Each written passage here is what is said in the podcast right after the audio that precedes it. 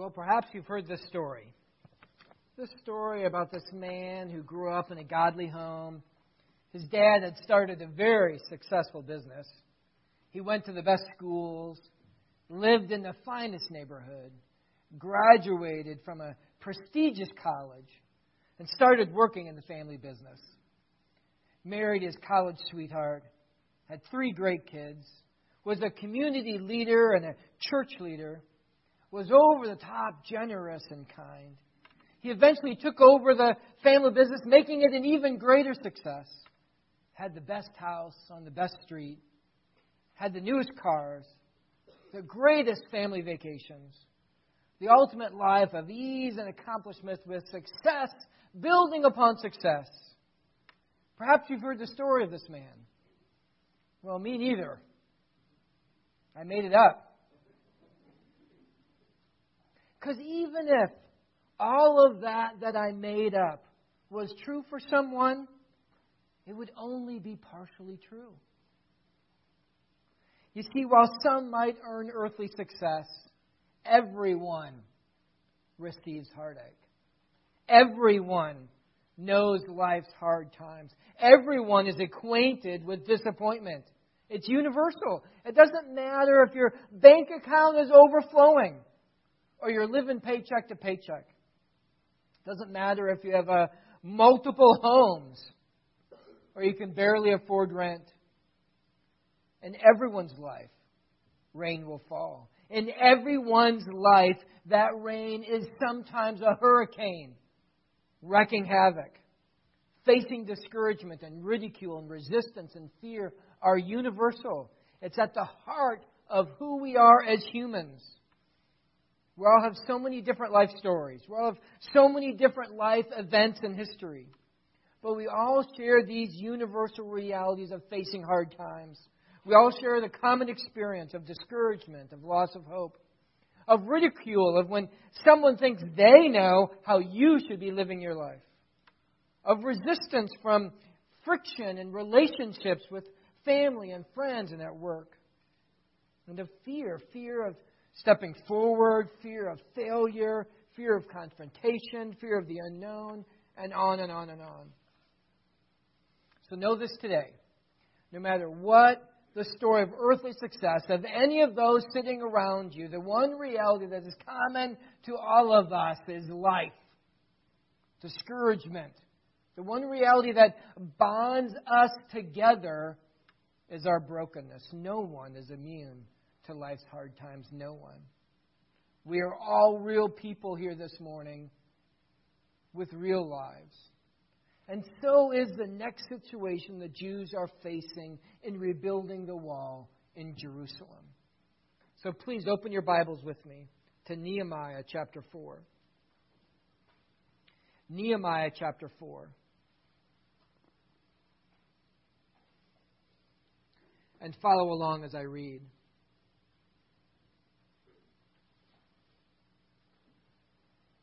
It says, Now when Sanballat heard that we were building the wall, he was angry and greatly enraged, and he jeered at the Jews. And he said in the presence of his brothers and the army of Samaria, What are these feeble Jews doing? Will they restore it for themselves? Will they sacrifice? Will they finish up in a day? Will they revive the stones out of the heaps of rubbish and burned ones at that? Tobiah the Ammonite was beside him, and he said, Yes, what are they building? If a fox goes up against it, it will break down their stone wall. Hear, O our God, for we are despised. Turn back their taunt on their own heads and give them up to be plundered in the land where they are captives. Do not cover their guilt, and let not their sin be blotted out from your sight, for they have provoked you to anger in the presence of the builders.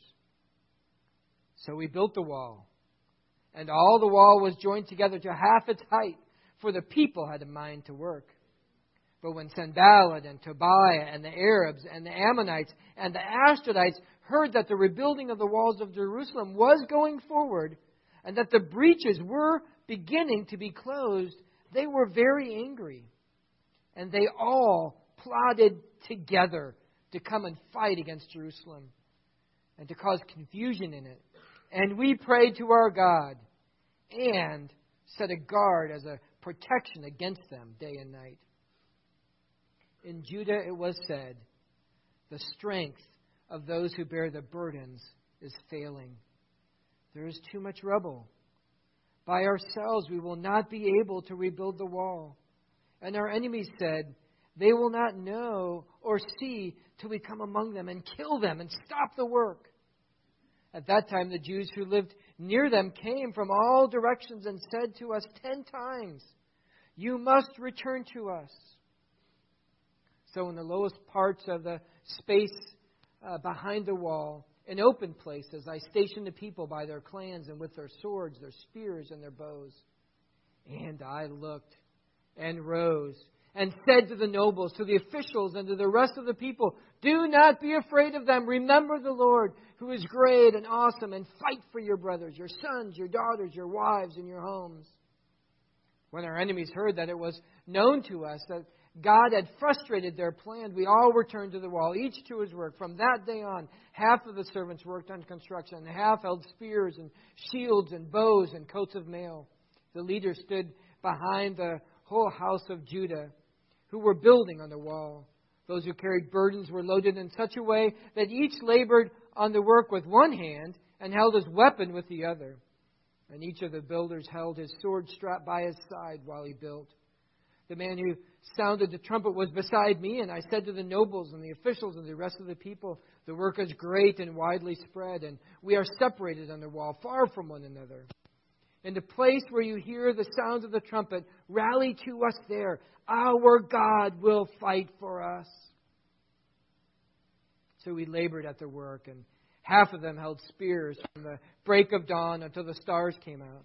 I also said to the people at that time, Let every man and his servant pass the night within Jerusalem, that they may be a guard for us by night and may labor by day. So neither I nor my brothers, nor my servants, nor the men of the guard who followed me, none of us took off our clothes. Each kept his weapon at his right hand. Father, we thank you for this passage today, written some 2,500 years ago. It's a powerful story of the challenges that the people of God faced as they were doing your work, the hardships, the discouragement. It's real. Lord, in our life, we face same things. Lord, teach us today from your word. Holy Spirit, we pray you would use this very word that you have inspired and you would change us and challenge us. You would comfort us and inspire us today. In Jesus' name, amen. Well, at the end of chapter 2, Nehemiah stirs up the people for the rebuilding of the wall. If you remember, they all responded in verse 18 and they said, Let us rise up and build. So they strengthened their hand for the good work. Even before they had started to rebuild, Sanballat and Tobiah and Geshem had jeered at them, mocking them. But there was no way that they could do it. But with their focus on God, they dismissed the taunt. And in chapter 2, verse 20, Nehemiah responds by saying, The God of heaven will make us prosper, and we as servants will arise and build. And that's exactly what they did. Chapter 3 is all about the organizing and the rebuilding of the wall. It was a huge project, daunting, immense, you know, great organization. But the people, all the people, were unified and focused on the glory of God, willing to serve and sacrifice. But now, the, as the project has begun in earnest, so has the opposition begun in earnest. We see in chapter 4, verses 1 through 3, the renewed attack ridiculing the Jews. They literally called them names and made jokes about them. We see in verse 1 there that Sanballat, upon hearing the news that the Jews had begun building the wall, was angry and greatly enraged. His first attempt to stop them didn't work. A strong and fortified Jerusalem would weaken his power over the land. But he couldn't just do some outright attack uh, protecting his own power and pretending to do it in the name of the king. Because remember, the king had given Nehemiah permission to rebuild the walls. He desperately wanted the walls to not be rebuilt. He was greatly enraged about the whole process. but he had to do it in a way that at the same time did not defy the king. So his main mode of attack was psychological warfare. One commentator wrote Sanballat knew that a restored Jerusalem would lessen his influence in the area. Thus, he was greatly angered and intent on discouraging Nehemiah's project, even though he knew it had the approval of the Persian court. Anger will often be the world's response to God's work because it challenges their worldviews and values. Much of the opposition to the project consisted of psychological warfare. The first opposition came in the form of ridicule, which is often sufficient to stifle the spirit and the work of anyone. You see, the source of ridicule is anger. Often the source of ridicule that we endure in life comes from anger. It's often the source when we ridicule someone else. Behind the forked tongue of ridicule and mockery is often an angry heart. If that's one of the challenges you have in your life, controlling your tongue and mocking or ridiculing others, don't just focus on the words, but focus on changing your heart. Jesus said, For out of the abundance of the heart, the mouth speaks. So go to Jesus and ask Him to help Him change your heart and to deal with the underlying issues of anger and insecurity. As that commentator said, anger is often the world's response to God's work. You see, if God's people do God's work in God's way, we can be sure to face opposition. If God's people do God's work in God's way, we will face opposition. And the first attack, even on us, is usually in the form of ridicule and mocking. Sam Sanballat, in the presence of his kindred and, and of his army, heckled and made fun of the Jews. He called the Jews feeble. And they were feeble. That's honest. They were militarily weak. They would be no match for the combined efforts of the forces rallied against them. He wanted them to look at their feebleness, to look at their weakness, and then to look at his military strength. This word feeble also means withered. Sanballat is, is saying that they're like a cut flower. There's no strength to endure. He wanted them to look at how weak they were and then in fear stop rebuilding the wall. Then he questioned their ability in doing the project by themselves. Will they restore it for themselves? Hoping to make them feel like the project was too hard for them. How could a remnant of feeble Jews hope to build a wall strong enough to protect the city? You can just imagine the army laughing as Sanballat jeered. Then he questioned that, that their God would really help them. Will they sacrifice? He ridiculed their trust in God. Did they think that prayer and sacrifice could make the wall grow?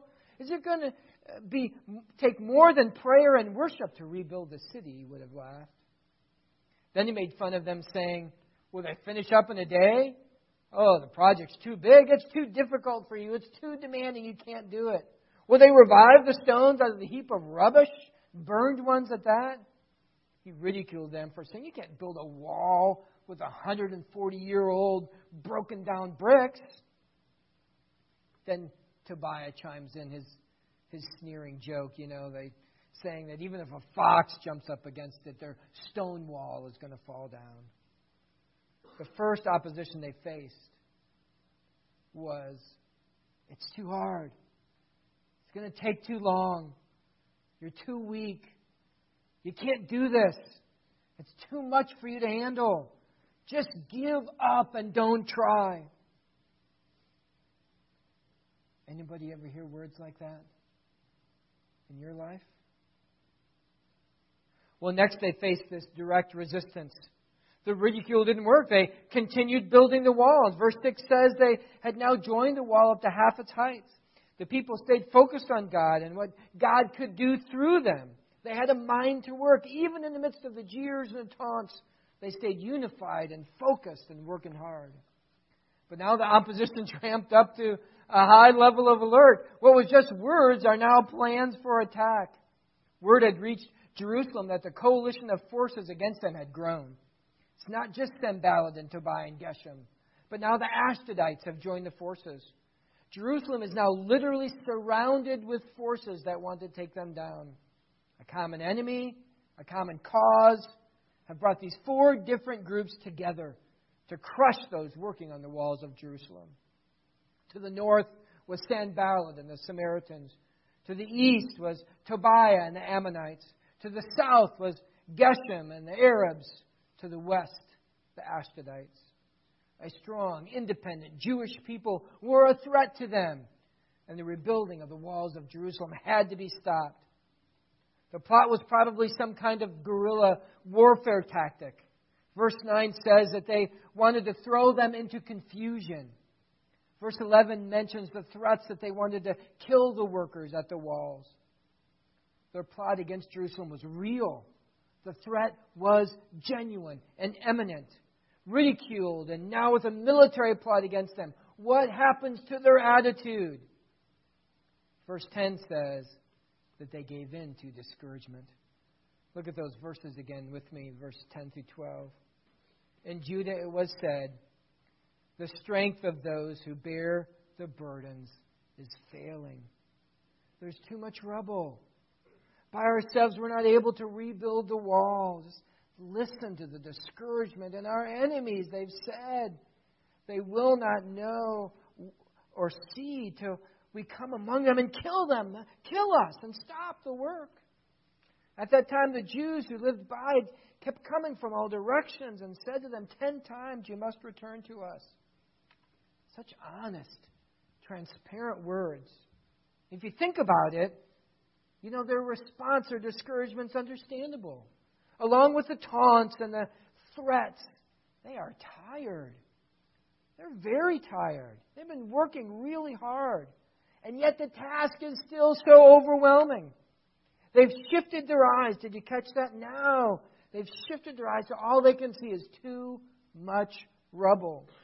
And then they have to be thinking to themselves, Am I ready to die for a wall? Is it really that important?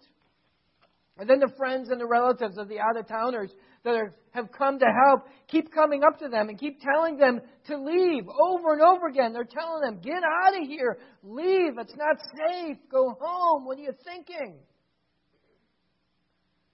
People started listening to the hurtful words of the enemy and the fatigue of the work, and they started believing those words, and they said, it's just too much, too much rubble. We can't do this by ourselves. We're too weak. We can't.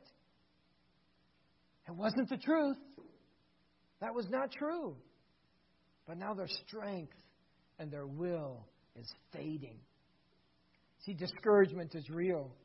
It's real for all of us. We all face times of encouragement, eh, discouragement. We all face the blues. We all at times become Eeyores. You know, and all we can see are the rubble in life. Oftentimes, our discouragement comes just like theirs did. We start listening to the negative and hurtful voices in our lives. We don't just hear them, we let their thoughts linger in our thoughts, and then we internalize them. Sometimes we all have to admit, sometimes those hurtful words actually come from ourselves. Sometimes we are the ones telling ourselves, we can't do it, we're too weak. The problem's too big. I should just give up. The external cutting words have become an internal voice track in our own minds. Maybe it's only me, but most often, in my greatest moments of discouragement, the greatest enemy is me. Discouragement can get us so twisted around and so focused on the hardships of our lives and then the cousin of discouragement shows up fear. And fear never shows up alone, it always brings along its closest friends worry and anxiety. You see, in the first phrase of Nehemiah's response to the people in verse 14, he said, Do not be afraid, fear not. The ridicule and the plotting have led to discouragement and now fear. While discouragement slows us down, fear shuts us down. Discouragement takes us down, Fear paralyzes us. Discouragement get, gets us erroneously focused on what we cannot do. Fear gets us erroneously focused on what God cannot do. Our fears usually manifest themselves in worry and anxiety. I can't do this, and God doesn't care. I'm too weak, and God's nowhere to be found. I have to love the honesty of the Bible. As it lays open these people's lives, it lays open our lives. As we see their pain and struggle, we see our pain and struggle. Ridicule, discouragement, fear have gripped their hearts, and the work has come to a standstill. When ridicule and discouragement and fear grip our hearts, we too can just stop our lives. So, what can we learn from Nehemiah chapter 4 about how they dealt with their discouragement and fear? What can we learn that can help us to put our lives back into gear, to move us out past the negative talk in our heads and to break the bonds of fear in our lives? The first is to pray, to talk to God. Nehemiah was a praying man. Twice in chapter uh, two, uh, 4 here, uh, Nehemiah prays. In verses 4 and 5, he prays after hearing the report of the ridicule, the taunting of Sanballat and Tobiah. In verse 9, after hearing the report of the impending attack from the joint forces against them, he prays. In verse 14, after telling them not to be afraid, he says, Remember the Lord, who is great and awesome. See, prayer fundamentally changes our focus. It fundamentally changes our focus from us and on to God. If you look at all the great examples of men and women in the Bible, when they're in the midst of life's hard times, when discouragement and fear have invaded their lives, they prayed. Abraham and Elijah, Hannah, David, Jeremiah, Mary, Paul, James, even Jesus in those darkest moments in the Garden of Gethsemane, he prayed. See, some of the greatest solace in life, some of the greatest comfort in life can only be attained through prayer. Talking to God, being real and honest with God. Philippians 4 6 and 7 says, Do not be anxious about anything, but in everything, by prayer and supplication with thanksgiving, let your requests be made known to God. And the peace of God which surpasses all understanding, will guard your hearts and your minds in Christ Jesus. See, prayer is not some kind of 800 number. It's not dial a prayer. Prayer is not repeating religious words. Prayer is God's design to help us. Prayer is a conversation where feelings and emotions are shared.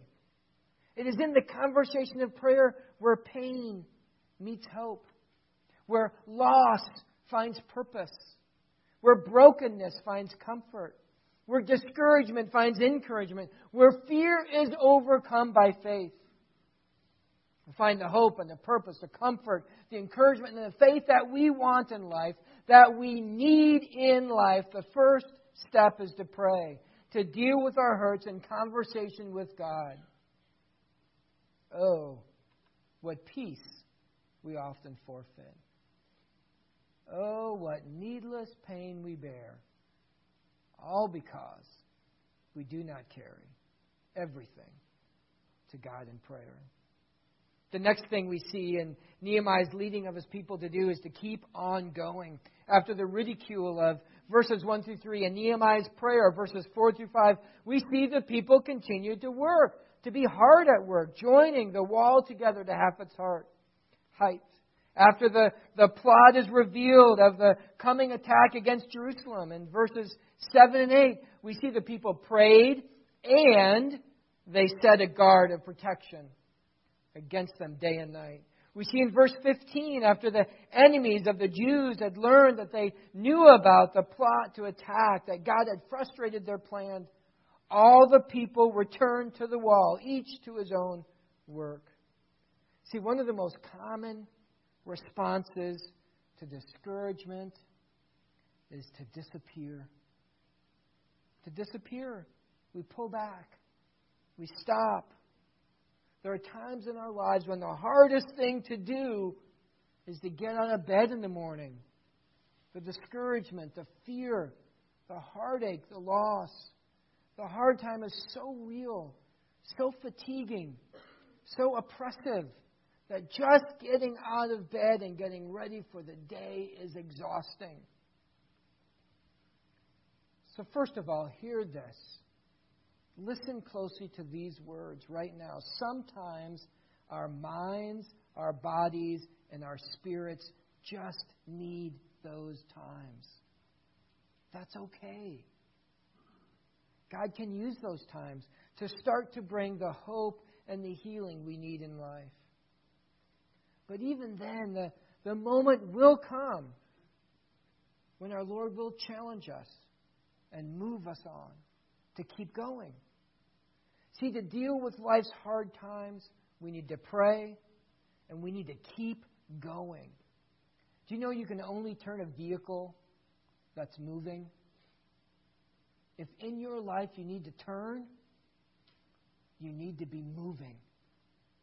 Dealing with the hard times in our lives, dealing with ridicule, discouragement, and fear means we need to pray and we need to keep on going. Next, we see don't listen. See, at the first part of chapter 4, when the enemies were jeering at them and ridiculing them, they heard it all, but they didn't listen. Instead, in verse 6, they faithfully and powerfully just kept building the wall. See, not listening to false messages in the world around us is an important remedy for discouragement. One of the realities of our age is information overload. TV and radio, internet. Now our phones are bugging us. Non-stop information, much of which is frivolous and useless. And so often the information is manipulated or skewed, only presenting part of the story, only representing one aspect of a much deeper, much more complicated reality. You know, there's a term for it. It's called Facebook envy. There's an article in the Huffington Post that said witnessing friends' vacations and love lives and work success on Facebook can cause envy and trigger feelings of misery and loneliness, according to German researchers.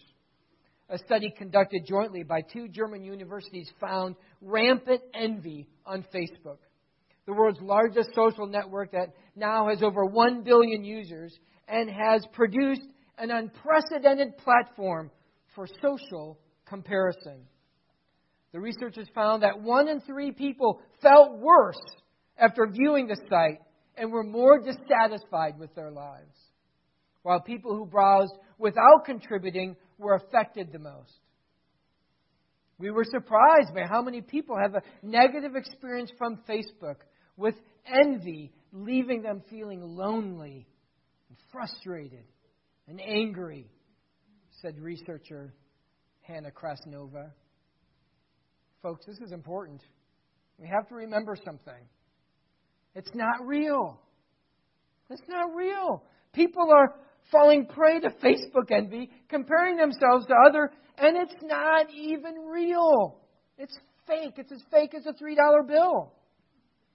There's no TV show that's showing all sides of reality. They might call it reality TV. It's not real. There's no Facebook post that shows the true sides of reality. They're always trying to show themselves in the greatest light, in the most positive light. Just like that made up story I had at the beginning of the sermon. No one's life is all that. No one's life is just positive and great and rainbows and bunnies. You know, we've all heard that the grass is greener on the other side of the fence. We've all heard that saying. You know, the proverbial saying, which means that, that the things that other people have, of, of their life situations, they always look better than your own, even when it's not really true. You know why the, the grass is greener on the other side of the fence? Because it's fake grass. It's not real. It's not. It's been fertilized to make it look like it's actually great. But in reality, it is no better at all. And most often, it's actually far worse. Folks, don't listen to it. It's not true. Your life will not be better by leaving what you know God wants you to do to pursue what the world around you says is going to make you happy. That is not going to make you happy. It doesn't work that way. It won't work. Not listening to the lies of this world may be one of the best ways to stave off discouragement even before it happens. We have to be careful what counsel we keep. It's the Psalm 1 1 principle. It's important to me. I learned this very young as a Christian. Psalm 1 1. Blessed is the man who does not walk in the counsel of the wicked, nor stand in the way of sinners, nor sit in the seat of scoffers. Sometimes the greatest blessings we have in life are from the things that we don't do. Blessed is the man who does not. Some of the greatest blessings I have ever had in my life have come from the very things that I never did. Don't listen to the lies of our culture. It will not bring happiness. It will instead feed the very discouragement that you're trying to deal with. Well, lastly, we come to a remedy to overcoming our discouragement and fears to fight. Verse 14, is that an awesome verse or what? That's a stirring, motivational, powerful verse in the Bible. And I looked and arose and said to the nobles, to the officials, to the rest of the people, Do not be afraid of them. Remember the Lord, who is great as all and awesome, and fight. Fight for your brothers, for your sons, your daughters, your wives, your families. Fight for your homes. Fight. This life that we live is a battle. You have to fight. We have to fight for godliness. It doesn't just happen. You have to battle for spiritual growth. It doesn't just happen. You have to train for obedience. It doesn't just happen. You have to struggle for holiness. It's not magic. It doesn't just happen. You have to attack our sin. It's not going to go away on its own. We have to wrestle against our selfishness. It's just not going to go away. We have to acknowledge as well as we battle in our lives that there is a spiritual battle that mirror, mirrors this battle that we have. Ephesians 6 10 to 12 tell us that so strongly. It says, finally, be strong in the Lord and in the strength of his might. Put on the whole armor of God that you can stand up against the schemes of the devil of this world. For we do not wrestle against flesh and blood, against the rulers, against authorities, against the cosmic powers over this present age, against the spiritual forces of evil in the heavenly places. And there's another very important point to mention. Nehemiah mentions it in chapter 20 of verse of uh, I mean chapter 4 verse 20. He says, "Our God will fight for us." Our God will see our fight is never alone. Our God is always there, always fighting for us, always fighting with us, which means because God is like the biggest, strongest, most awesomest, powerfulest thing ever. If God is fighting for you, what does that mean? It means you win. But we got to fight. So are you fighting? See, Christianity is not a spectator sport. It is only played on the field. Spiritual growth doesn't come through marinating in God you know, just sitting there and soaking it in until eventually you become more Christ like. It doesn't work that way. It's so important. True spiritual growth only happens if you go for it, if you fight for it, if you forsake what lies behind and strain forward to what lies ahead, pressing on towards the goal of the prize of the upward call of Christ in our lives.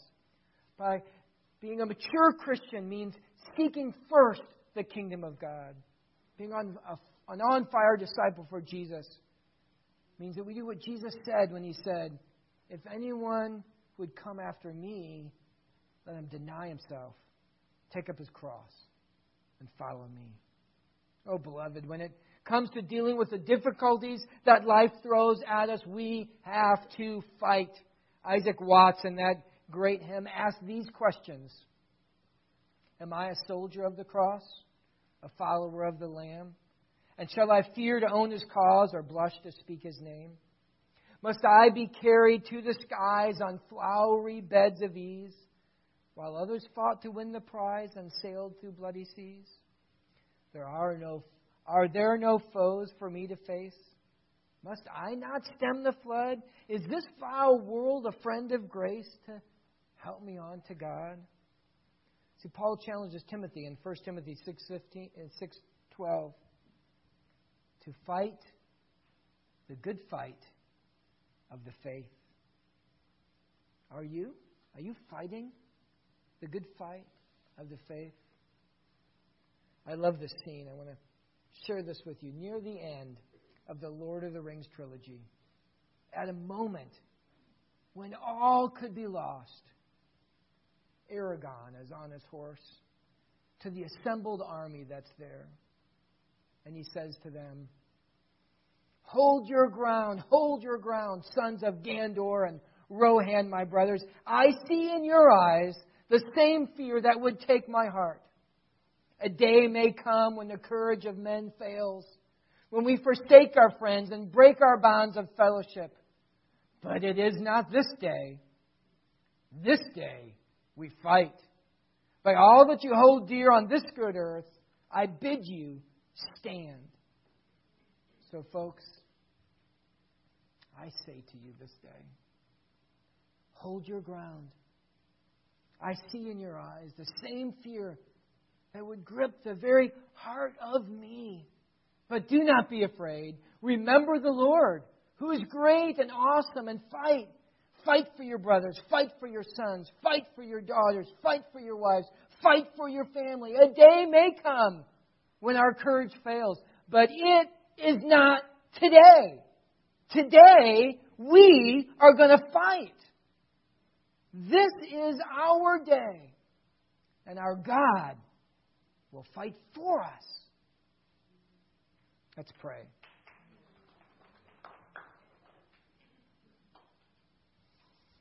Oh, Father, I pray.